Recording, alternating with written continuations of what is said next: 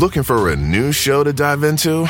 Well, go to Hulu and see what's new because Hulu has new stuff all the time.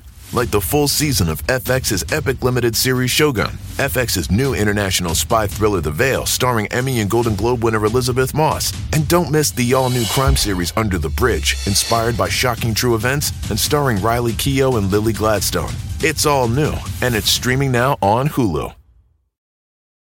This is a big year. The Ohio Lottery's golden anniversary. 50 years of excitement, of growing jackpots and crossed fingers. 50 years of funding for schools, of changed lives and brightened days. 50 years of fun. And that is worth celebrating.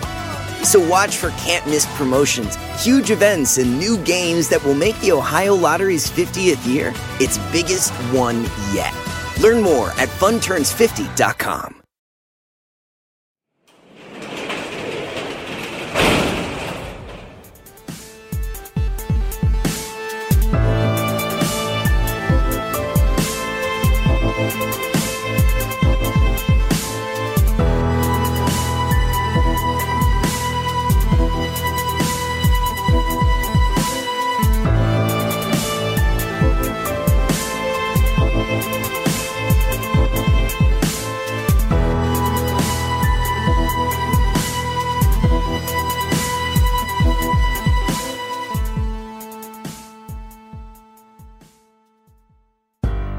Welcome to True Crime Garage. Wherever you are, whatever you are doing, thanks for listening. I'm your host, Nick, and with me, as always, is a guy that knows if it's not broke, well, then don't break it. He is the captain. Thank you, thank you, thank you. It's good to be seen and it's good to see you. Thanks for listening and thanks for telling a friend.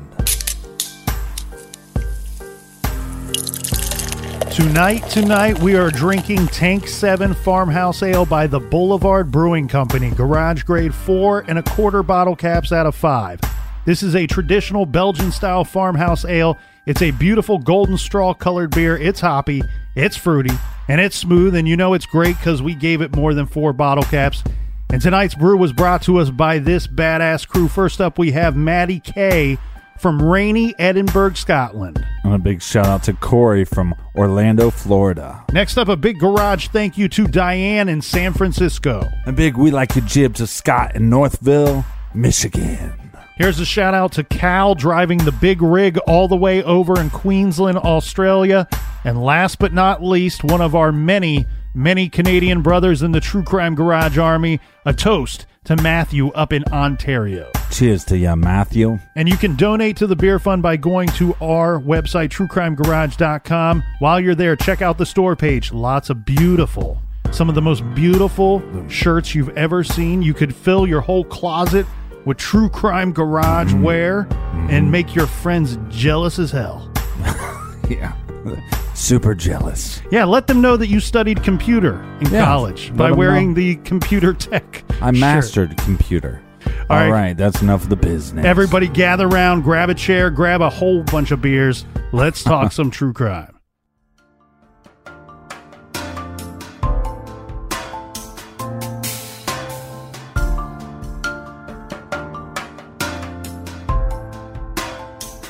In yesterday's show, we started off by telling you the tragic story of four people who were gunned down in the Superbike Motorsports store in Chesnee, South Carolina in 2003.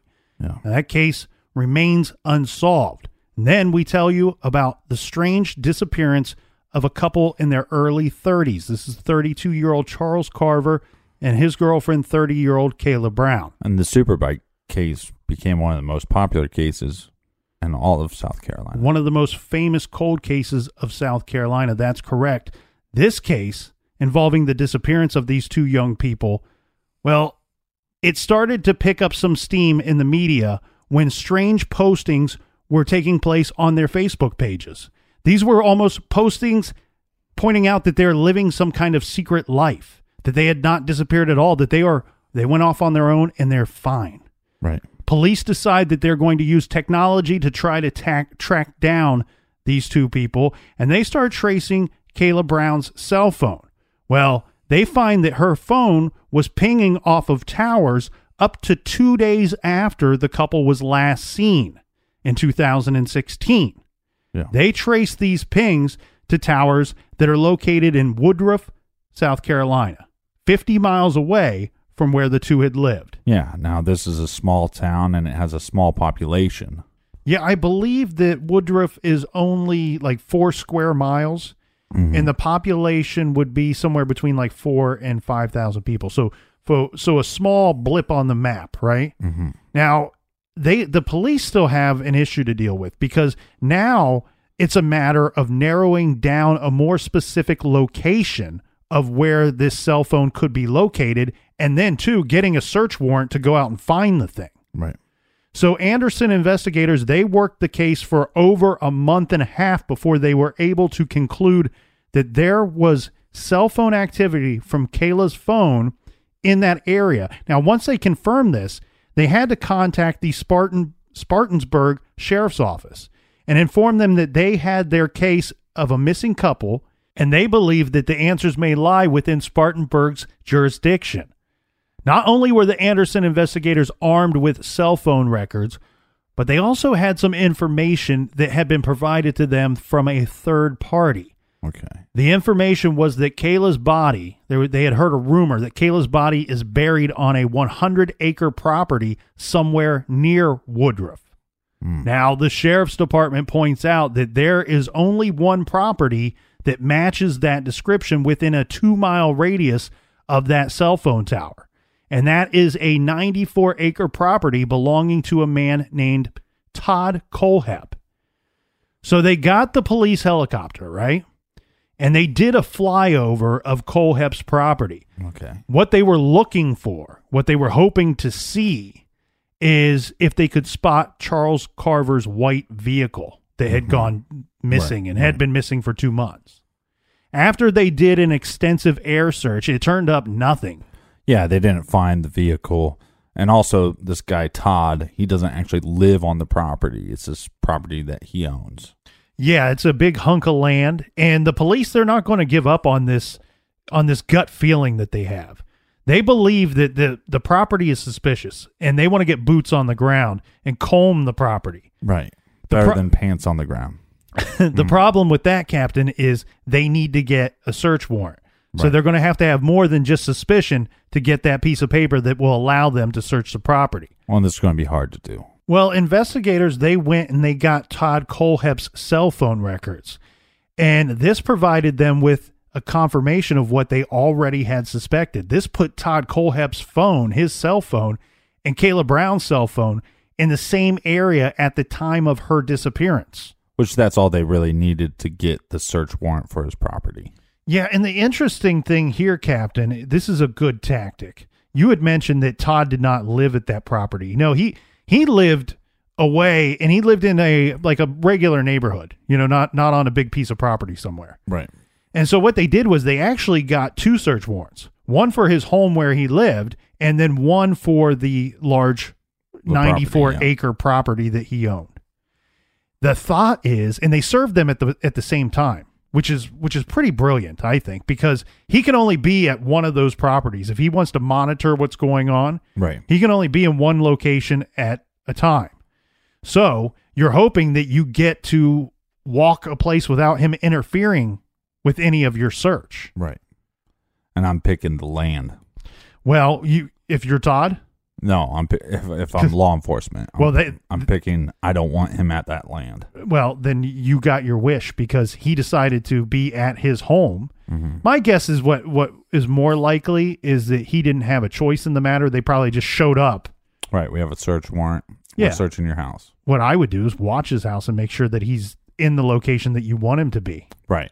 Okay, so you have him at his house, and you also have investigators at his property. Both locations are being searched.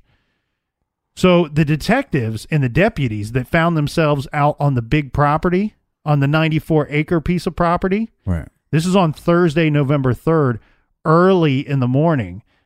They're there to serve that warrant. They're out there walking this property. The investigators had searched a barn, finding a U bolt chain. Okay. Mhm. What's a U bolt? Well, uh, I, I said that wrong. They found a U bolt and chains around a bed in a loft. Okay. Now, That's weird. yeah, So And it's a gonna bed get- in a loft, and there's chains. Okay. Yes, on these beds. And it's going to get a little more weird because they start to hear some kind of banging noise. Or so they thought. I mean, keep in mind, this is a huge piece of property, pretty Right. much unoccupied land, so it's hard to tell. The But there noise, are some. But there's multiple buildings.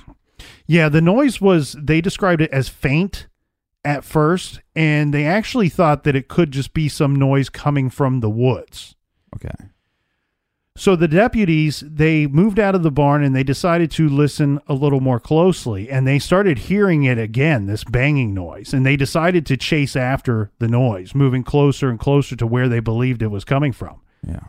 And as they moved on it was getting louder and louder as they ran and the noise took them to a 30 foot long shipping container. Mm-hmm. One officer ran up to it and decided to knock on the side of this shipping container. That's when they heard screaming.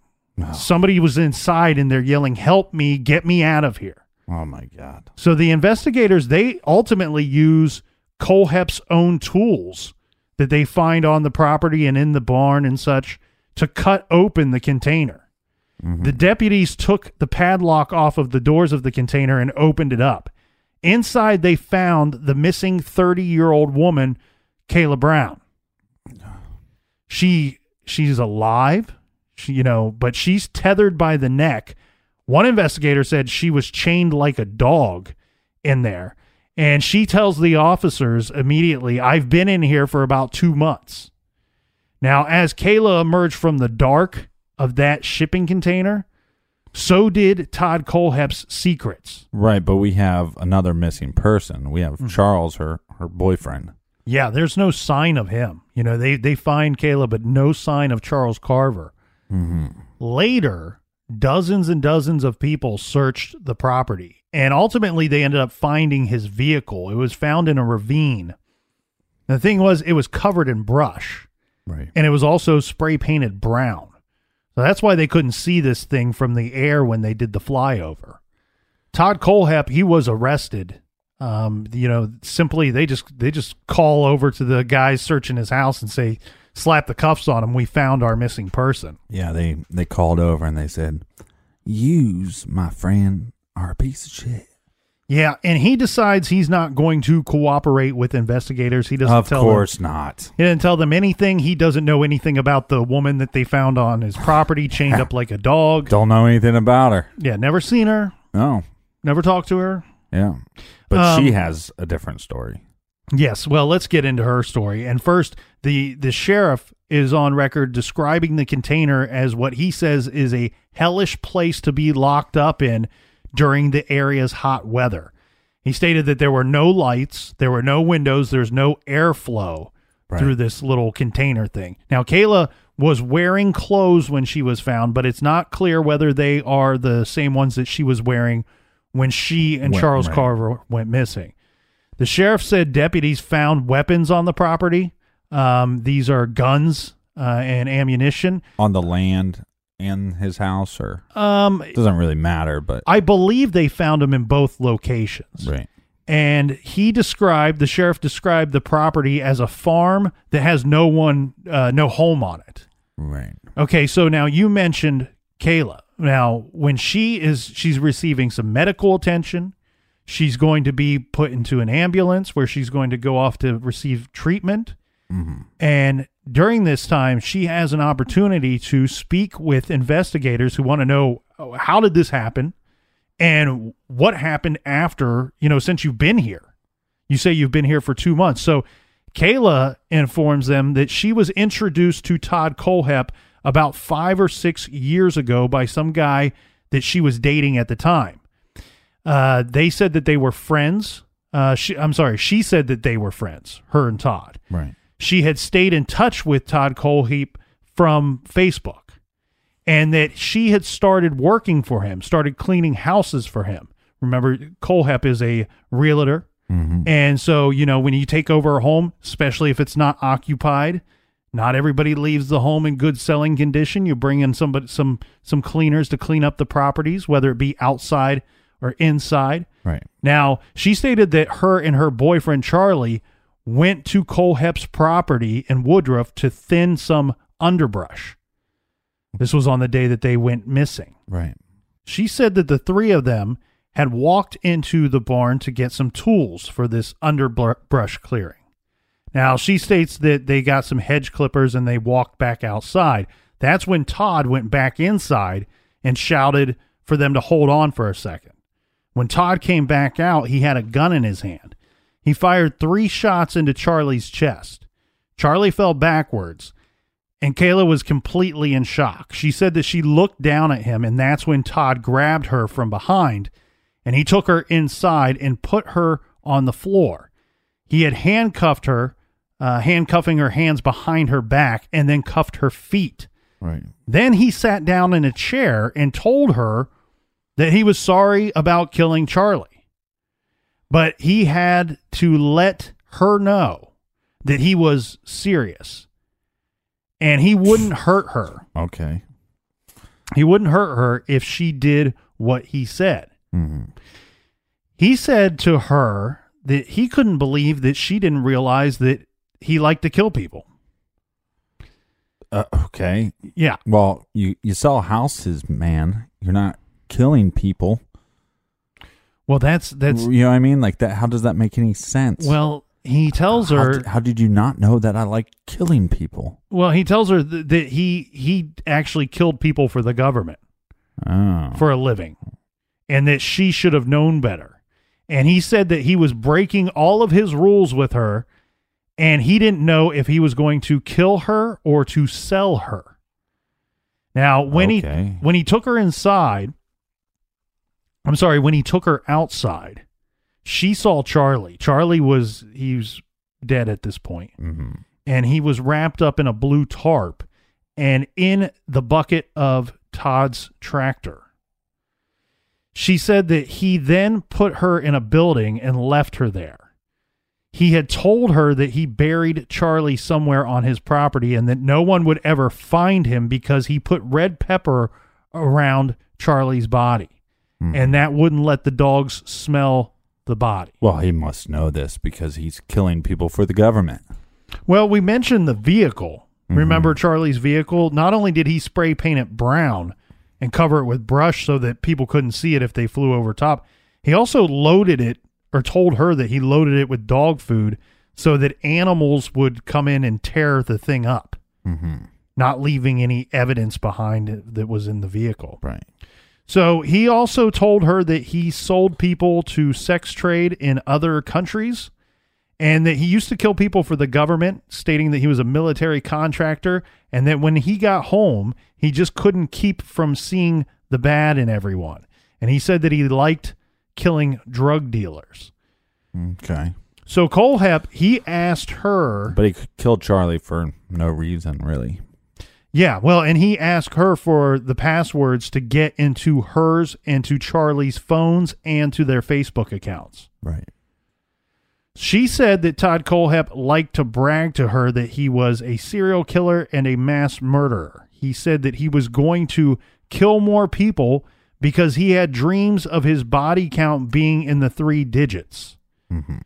He said that at that time, he was still in the high two dig- digits. He also said that um, if she was going to be a good girl, that he would teach her how to kill people and she could eventually be his partner. All right.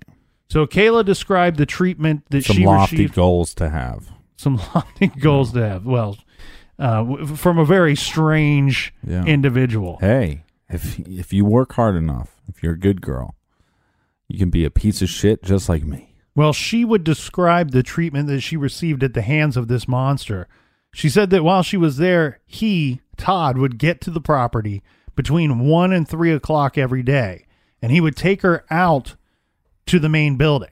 Right. And this is where he would feed her and he would make her do whatever he wanted sexually. Mm-hmm. And then he would put her back in the building. She said then he would always come back between 5 and 7 p.m. and take her back out into the building.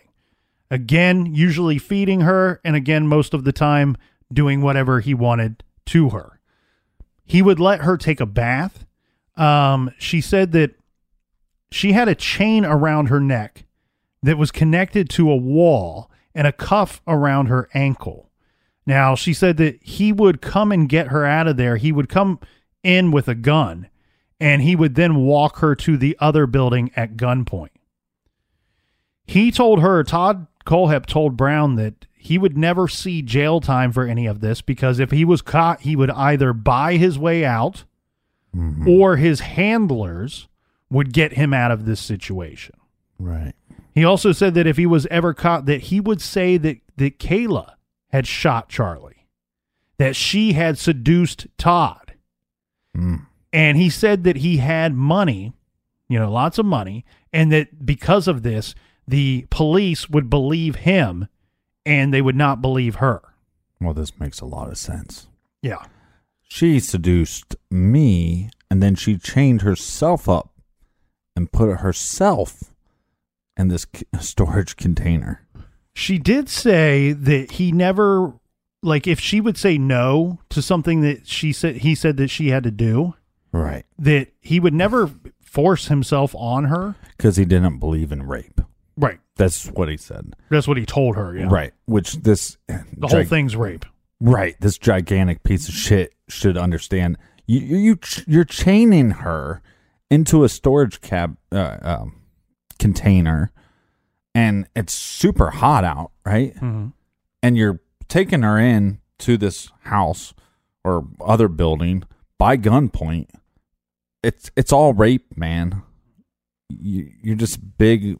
Ah, I just hate this guy. Well, the other thing though too, even though he says that he, you know, wouldn't force himself on her, he made it very clear to her that if she was no longer useful to him, then he had no reason to keep her around any longer. And he's already told her that he killed her boyfriend. So she she knows what knows that, what too, he's right. Hmm. capable of. Yeah. Yeah, and she did tell police though that as far as she knew that Todd had not killed anybody since Charlie. Now, Kohlhepp told her, told Kayla that he was going to build a house on that property at some point. And when he did, the two of them could be in a relationship together. She also she stated that he was going to build some kind of soundproof room in the house and that's where she would be kept. Right. And if if he trusted Yo, if he grew to trust her, that at some point she would be able to get out of the house and and walk and run the property. That sounds like every girl's dream. Well, I guess he was he had explained um, Stockholm syndrome to her, and he said he was telling her, you know, eventually this Stockholm syndrome is going to kick in for you, and when it does, you and I can be happy together. It's, it's just strange. He also tell this is a tactic that you hear a lot when you find these cases. He also told her that she was not being looked for, that nobody cared that she was missing. Right. You know, they they use this tactic often. Now, Todd Kohlhepp told Kayla that there were just a few mentions of her on Facebook about her disappearance, and that the news only mentioned it once, and this was uh, when her disappearance hit right around the one month mark. She said that she knew people were looking for her. She she never gave up on hope of that. And she also said that unfortunately it, she realized it was a lot easier if Todd thought things were going to go his way. So she just made him think whatever he wanted to think. Right. And Kayla states that Kohlhepp uh, revealed that he had kept another woman in this container before her.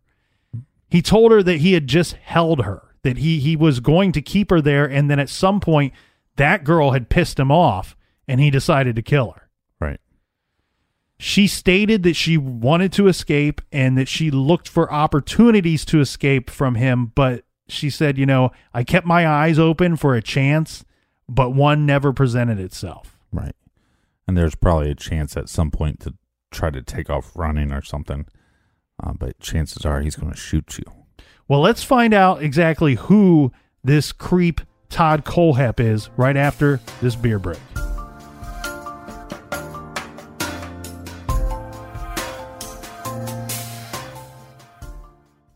The evidence keeps pouring in. At this point, the facts are undeniable. It's an open and shut case. Monopoly Go is the most fun you can have in a mobile game. Everyone is still talking about Monopoly Go for a good reason. It is an absolute hit. Millions of people pass go every day because this game is always bringing something new to the table. Like countless crazy tournaments, you can join with your friends as partners or teams. Or timed events offering bonuses like massive multipliers or rent frenzies to help you get huge rewards. And there's so many rewards to discover. Rare stickers you can trade with friends to complete albums delightful emojis to taunt people with when you raid their riches, unique playing pieces, and so much more. The verdict is in. With Monopoly Go, there's something new to discover every time you play. So don't miss out. Go download it now free on the App Store and Google Play. This show is sponsored by BetterHelp. We all carry around different stressors, big and small. When we keep them bottled up, it can start to affect us negatively. Therapy is a safe space to get things off your chest and to figure out how to work through whatever's weighing you down. If you're thinking of starting therapy, I highly recommend that you give BetterHelp a try. It's entirely online, designed to be convenient, flexible, and suited to your schedule. Just fill out a brief questionnaire to get matched with a licensed therapist and switch therapists anytime for no additional charge. Get it off your chest with BetterHelp.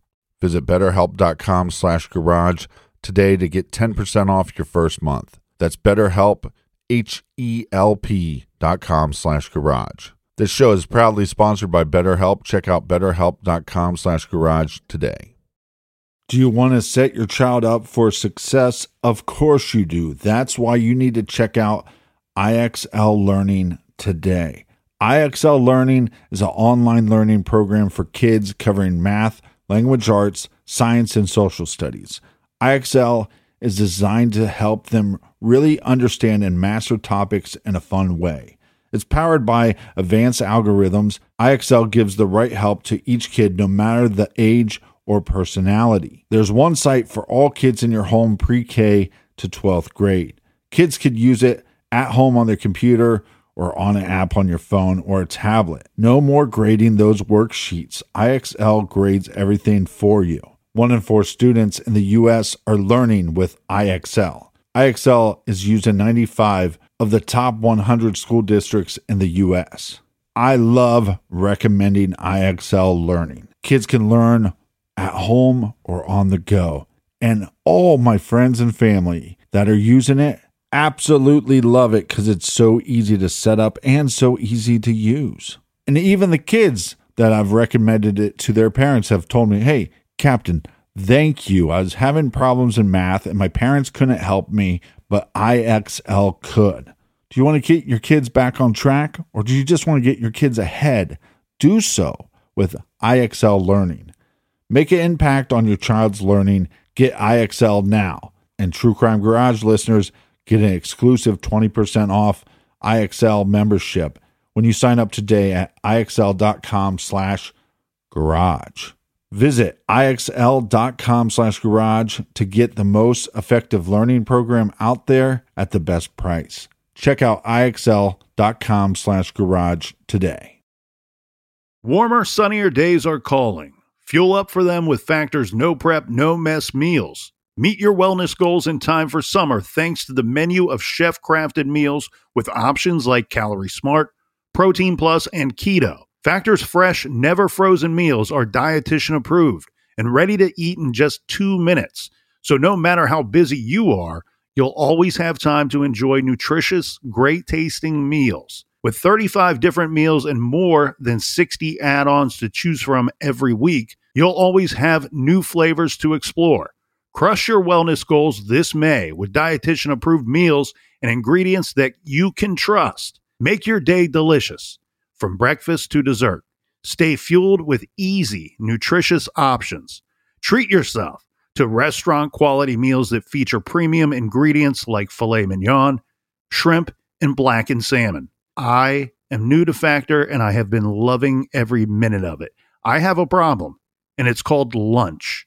Some days I need a pack of lunch, and some days I work from home. Whether I'm at home or whether I'm on the go, Factor is fueling my lunch from now on. Head to factormeals.com slash truecrimegarage50 and use code truecrimegarage50 to get 50% off your first box, plus 20% off your next month. That's code truecrimegarage50 at factormeals.com slash truecrimegarage50 to get 50% off your first box, plus 20% off your next month while your subscription is active.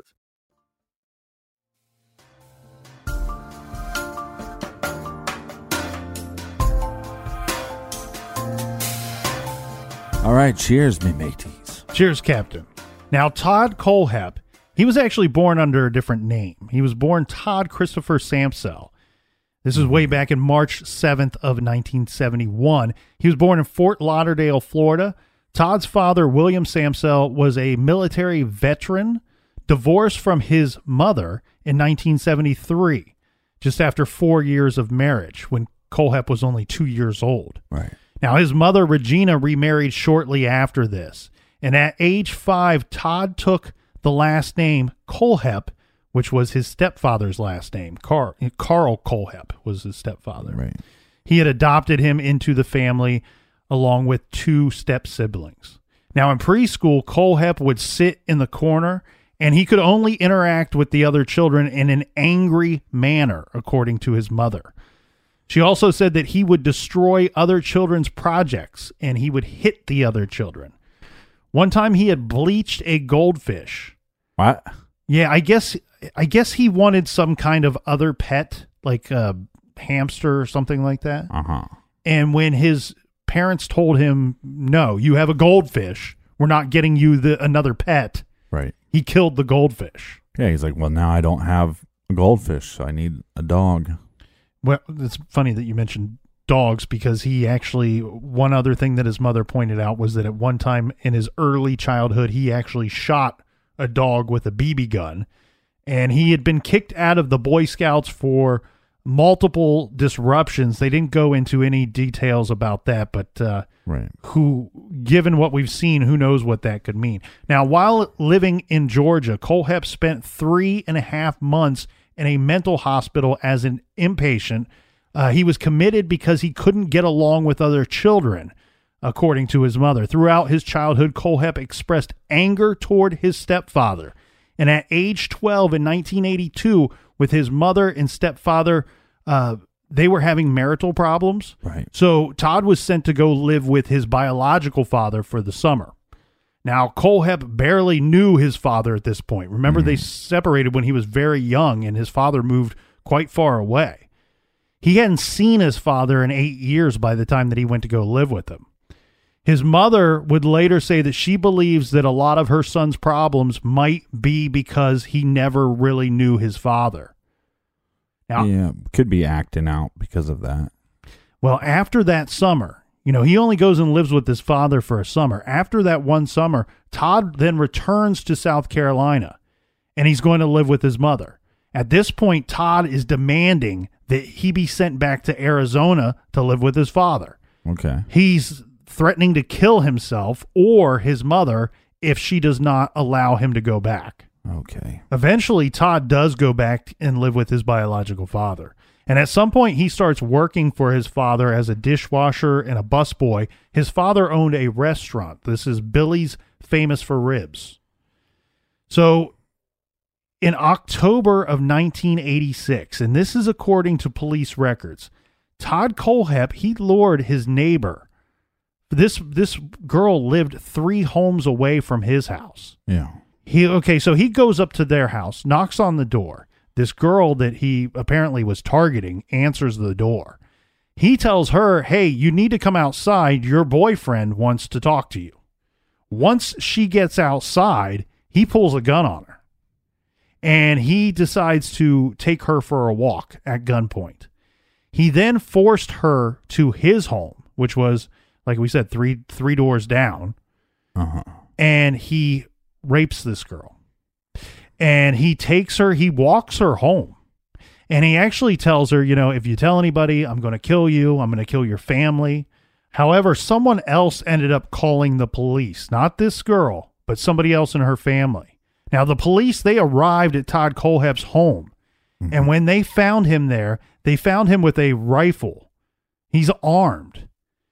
And his first response to when they tell him why they are there Mhm. is, How much time am I going to get for this?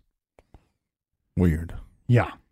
Eventually they end up talking him down. You know, they he he puts away the gun Right. and he ends up going with police. Now, the thing is, they end up charging him as an adult. Right. So Todd's going to end up serving about 15 years in jail. Yeah.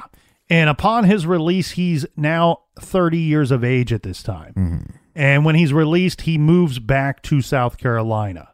He is then placed on the government's sex offender registry. Kohlhepp applied for a South Carolina real estate license. This took place in 2006. And in doing so, you know, he has to sit down and he has to tell them about his felony conviction Right. for this kidnapping and rape. He, in the application, um, which at the time it didn't require a criminal background check, I guess, but he wrote he wrote like a completely different story of this whole incident. Right. And he stated that he had some kind of heated argument that the girl the girl was actually his girlfriend is what he says. And that they had some kind of heated argument and they decided to go for a walk and talk it out. And it was during this walk that she was reported as missing. Okay? Mm-hmm. And when the police find them that he has a firearm. Well, why does he have a gun with him? It's because of fear of and concern over gangs in the area at the time. Right. So he gives them this this story and they approve his license to become a real estate agent in the state of South Carolina. He would eventually work as a broker for a Spartanburg real estate company while he ended up starting up his own real estate business. This is called TKA Real Estate. Mm-hmm. And this company employed about a dozen real estate agents.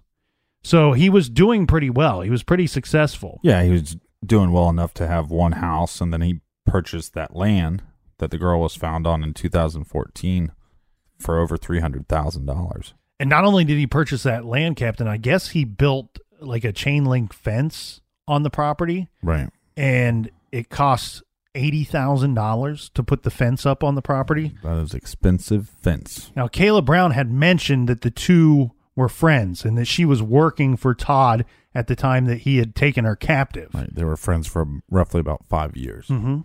And so the police would eventually release some of the interactions between the two that led up to the point of her disappearance. Mm-hmm. One is where she is asking Kohlhepp if he has any work for her, stating, I know that you want to help and I know you have work for me. Please let me know as soon as you can.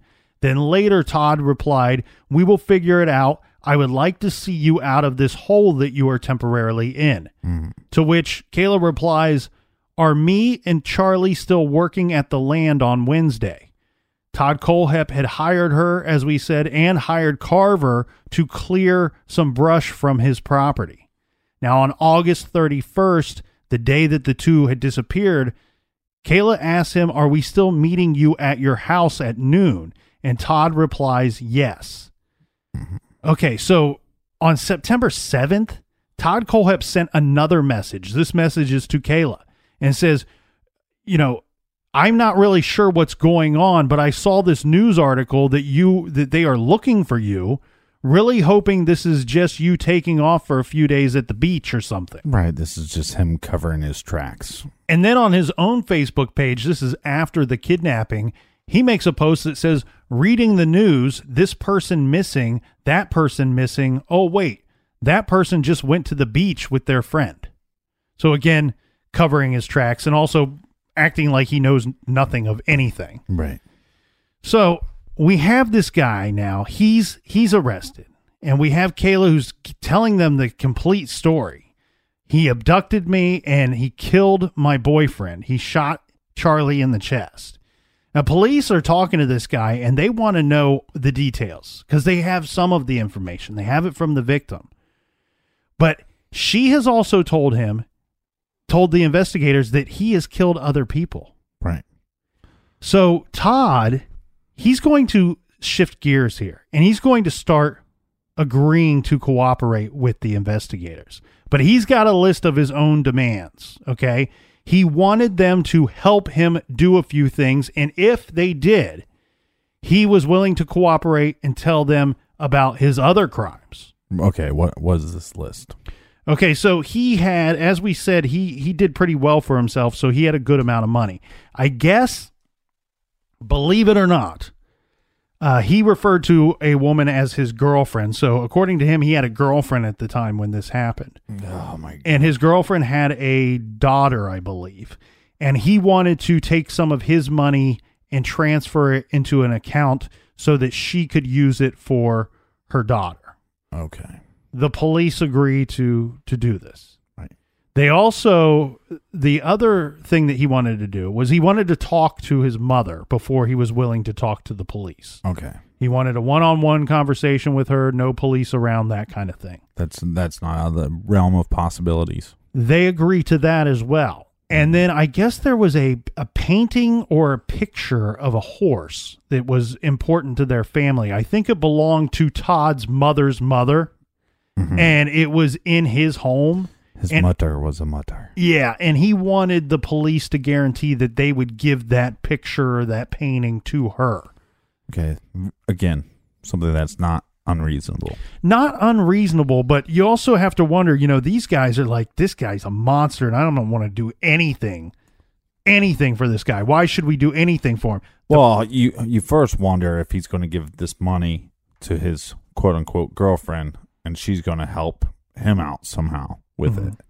But the talking to the mother thing, not that big of a deal, and this painting thing, not that big of a deal. If this, if you suspect that what his hostage was, you know, telling you is the truth, Mm-hmm. then th- then this monster has some stories to, to share. And let's do a couple things to get these because then we can close some other cases. Well, the first thing that he does, now remember, we have that story from Kayla Brown that's saying, you know, he told me that he kept another woman in this container before me Right. and that somehow she pissed him off and he killed her. Yes. So the first thing that Todd does and what he will agree to is he does take them to two graves on his property.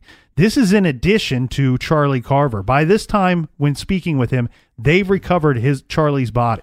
Right. So he's going to be charged for that murder. Correct. So he takes them to two graves. And this is Megan Lee McGraw Coxey, 25, and her husband, Johnny Joe Coxey, Yeah. who was 29. Now, the county coroner, he said that Megan was shot in the head and that Johnny was shot in the torso. The couple, the story of this couple, they were reported missing late December 2015. This was shortly after each of them had been released from jail. Johnny had been arrested on December 10th and charged with unauthorized solicitation and giving false information to the police. Megan had been arrested on December 18th and charged with child neglect, according to court records. The two of them, they had a history of panhandling. Now, SLED records, SLED records, show they had prior convictions for drug and alcohol offenses dating all the way back to 2009. Okay. Now, Megan's mother was the one that reported the two of them missing. She reported her missing on December 22nd after she couldn't reach her on multiple attempts. Now, Kohlhepp would tell us that he first saw Megan panhandling on Reidville Road one day and he felt bad for her. So he stopped and he talked to her and then he offered the couple a job cleaning houses for his real estate agency Right. and the couple had gone to his property, his big property in Woodruff, to get cleaning supplies. This is when Todd says that Johnny decided to pull a knife out and he tried to rob Todd. He said that he came at me and then I put two in his chest. So then the investigators they want to know, well, what what about Megan? Why is she dead and found on your property as well? And he said that he didn't want to kill her immediately. He said that he was he was kind of panicked. You know, he shot this guy and he didn't really know what to do with the girl now, with the woman. Right. So he said that he cuffed Megan and he left her on the floor of one of his buildings while he buried her husband's body. Then he cleared the room in his metal shipping container. This is the same one that they would later find Kayla Brown in. He said that during the time that he kept her, he kept her for about five or six days, kept Megan there. He had brought her things, uh, Little Caesars pizza, Dr. Pepper's, uh, a lighter, Newport cigarettes.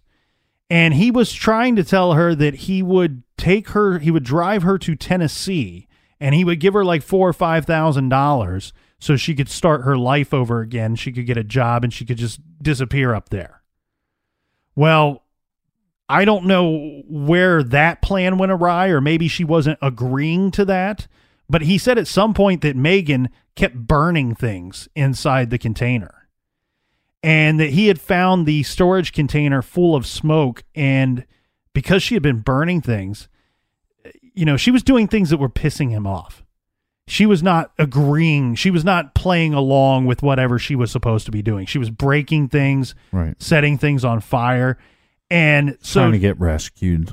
well, That's what she was doing. yeah, and he said that he kind of played a trick on her. He said that he was going to let her go, and he walked her out of the container. And after they got out of that storage container, he put a bullet in the back of her head. Right. He says that he ended up using the same Glock 22 to kill Johnny and Charles. Yeah, but what Todd's doing here is he's confessing in a way, but I don't think he's telling the actual truth of what happened. Yeah, confessing in a way that points out that it might not be 100% his fault that these people are dead. That they they did things to him that that ended in the result of them dying or being killed. Because hey, you take two panhandlers and you go on your property, that gives you a reason to be carrying a gun, and the guy pulls a knife at you and charges at you and you shoot him dead. Okay. Well, if that was the case and it was in self defense, you call the police. But you didn't do that. You chained somebody up into a, a storage container. Well, and there's also some proof that he may have known uh, one or both of these victims before he saw them panhandling on the side of the road. Because later, a uh, some people that worked at a Waffle House in the area they came forward and they were like, you know, Megan used to work here at this Waffle House. Right. and we knew Todd Kohlhepp. And what he was known for was he was a regular that would come into the Waffle House and he would harass the the waitresses. He would creep them out. Yeah. And it, it, it got to the point where the you know how there's always like they always have the female waitresses working, you know, serving the tables, taking the orders. And the Waffle House typically will have a guy standing there cooking, uh, you know, he's the the cook. Right. And that's kind of the way they've always done things. Well, because Todd creeped out these waitresses so much, the cook, when Todd would come in, he would stop cooking and he would go over and interact with Todd and he would take the orders. right, right. So the waitresses didn't even have to talk to this guy. Well, good for the cooks, you know. Good job, Creepo. Well, so now he's confessed to three murders, right? Right. Well, at some point, his mother, Todd's mother, tells the police and investigators that they might want to ask Todd about the Superbike murders.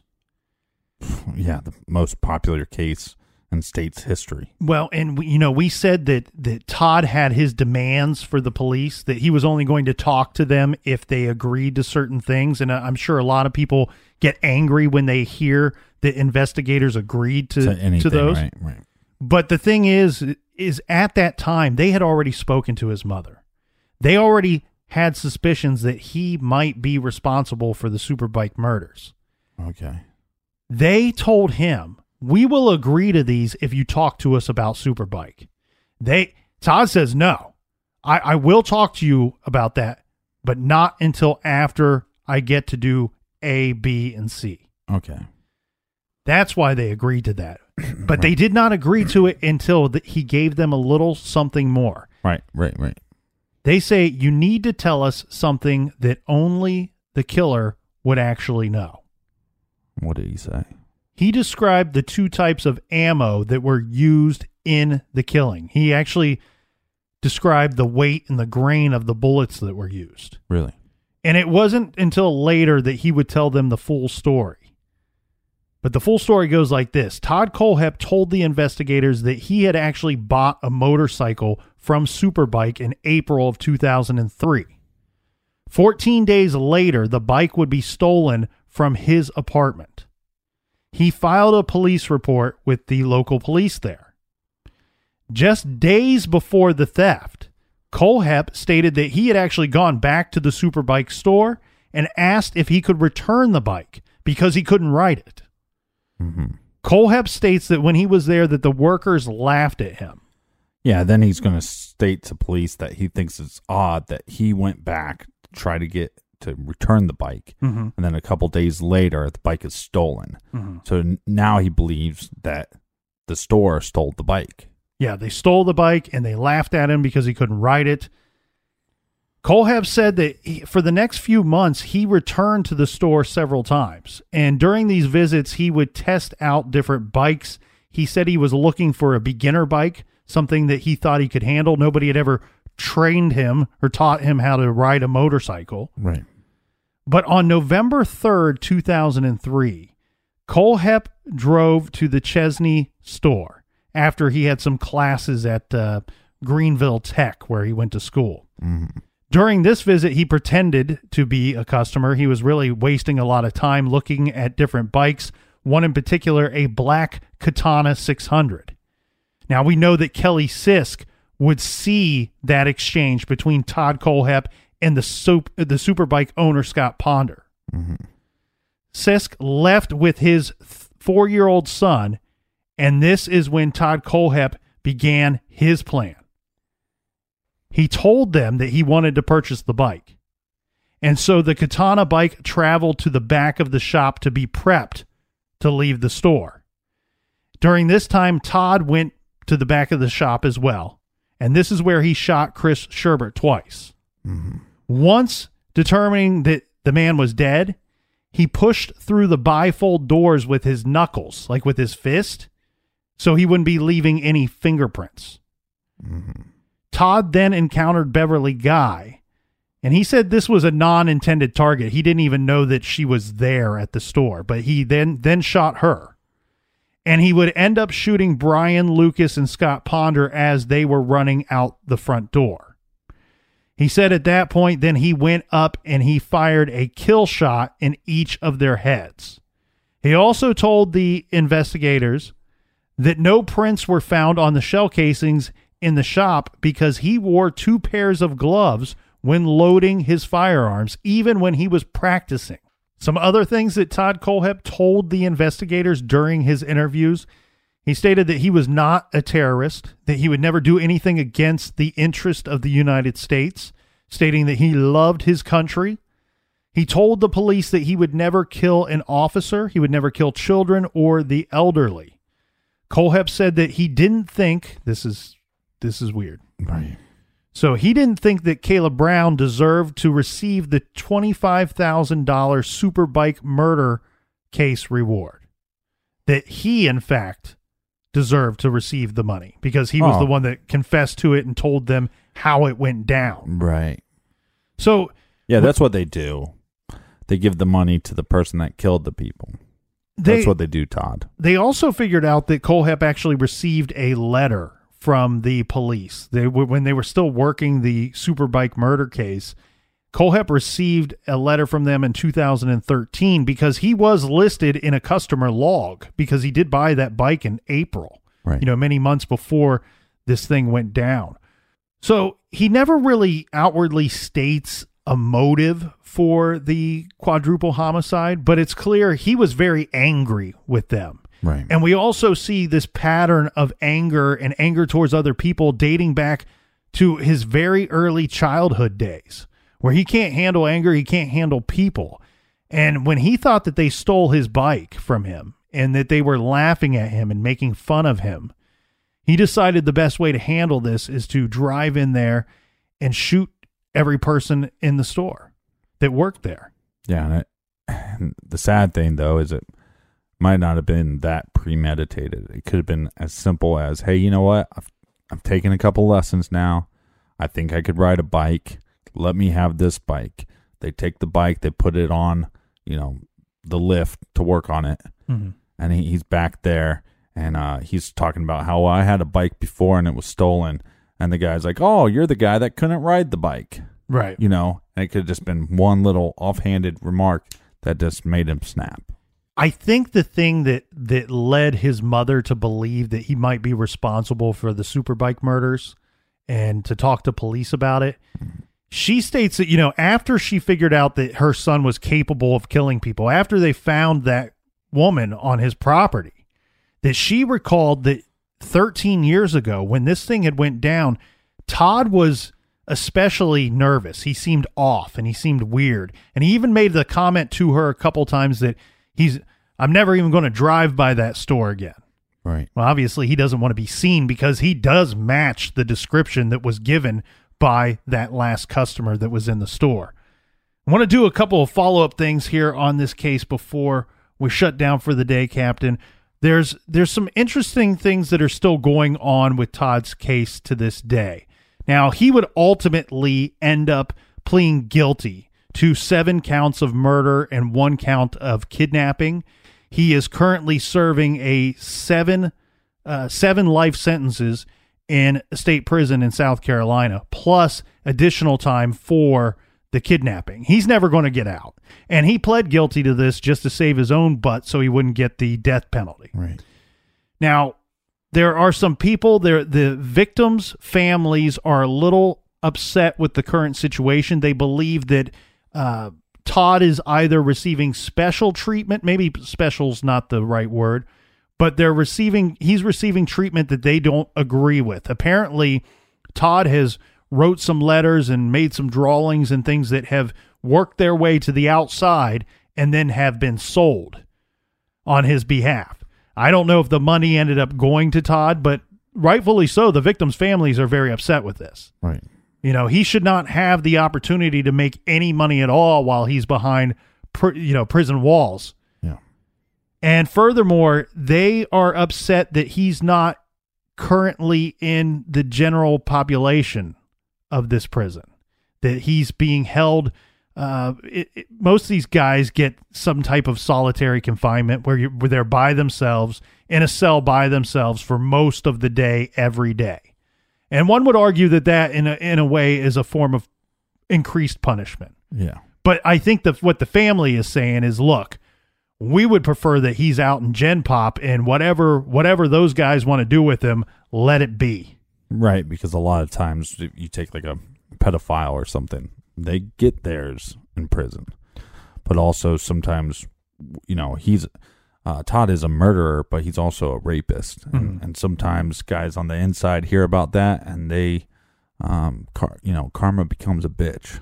Well, and he also, I think Todd kind of fancies himself a bit of a celebrity amongst the other prisoners, which might play itself out in a bad way for Todd. Right. So we have, let's move from general population inside the prison to general public outside the prison system. There's a lot of people in the general public that are kind of upset about this case because Todd has continually told investigators that he's guilty of more murders. But he states that they're not willing to talk to me about it. I keep telling them that I've killed more people. They don't seem to care. They don't want any details.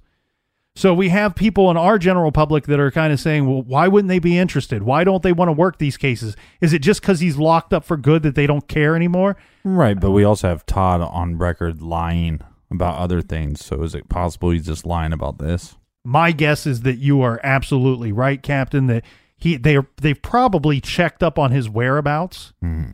and they're probably not finding any cases that match his cases that, that his known victims. Mm-hmm. I bet you they've done quite a bit of work on this. We know that they looked at him for that bank robbery, for the for the killings at the bank. They've never confirmed who actually pulled that off Yeah. but they did look at him for that. I think here's where I think we should direct our attention rather than this claim that there's all these other victims and that the police don't want to work the case. This is where my anger lies.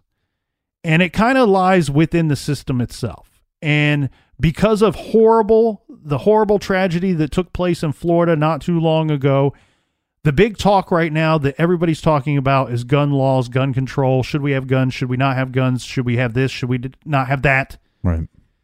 What the problem I have here is with this specific case and where it comes down to gun laws and gun rules and how we should conduct ourselves.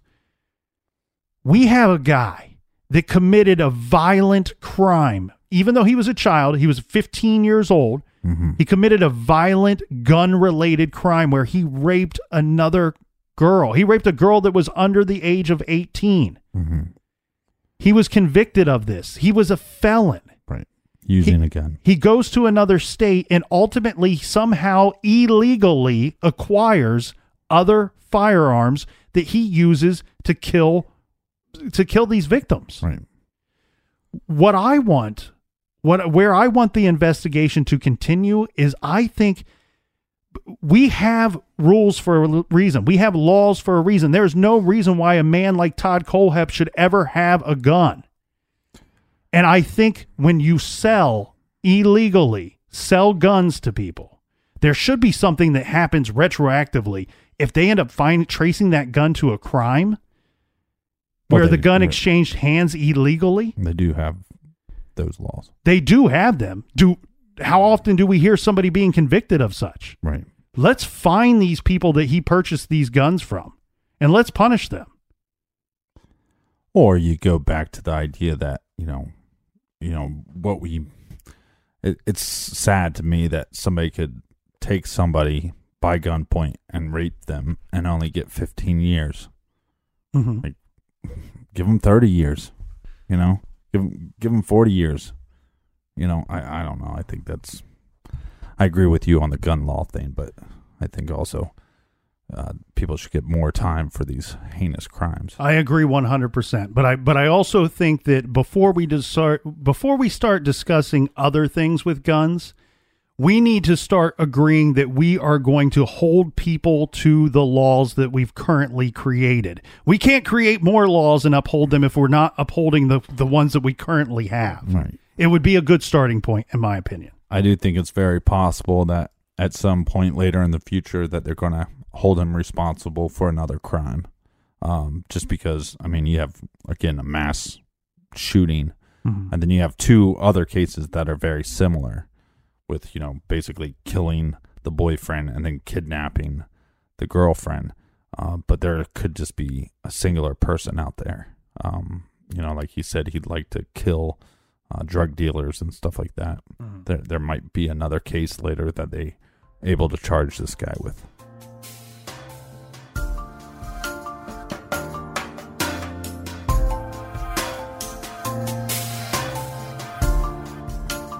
All right, thanks for listening. Thanks for telling a friend. Thanks for checking out the website, buying the t-shirts, feeling Fami. Feeling fommy. All right, everybody out there, be good, be kind, and don't let it.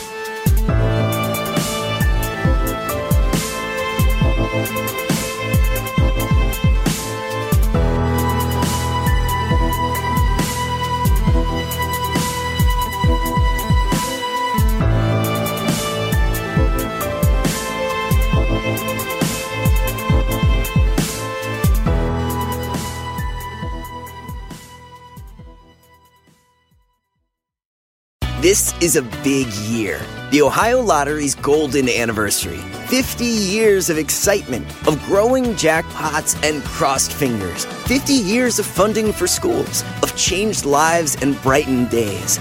50 years of fun. And that is worth celebrating. So watch for can't miss promotions, huge events, and new games that will make the Ohio Lottery's 50th year its biggest one yet. Learn more at funturns50.com.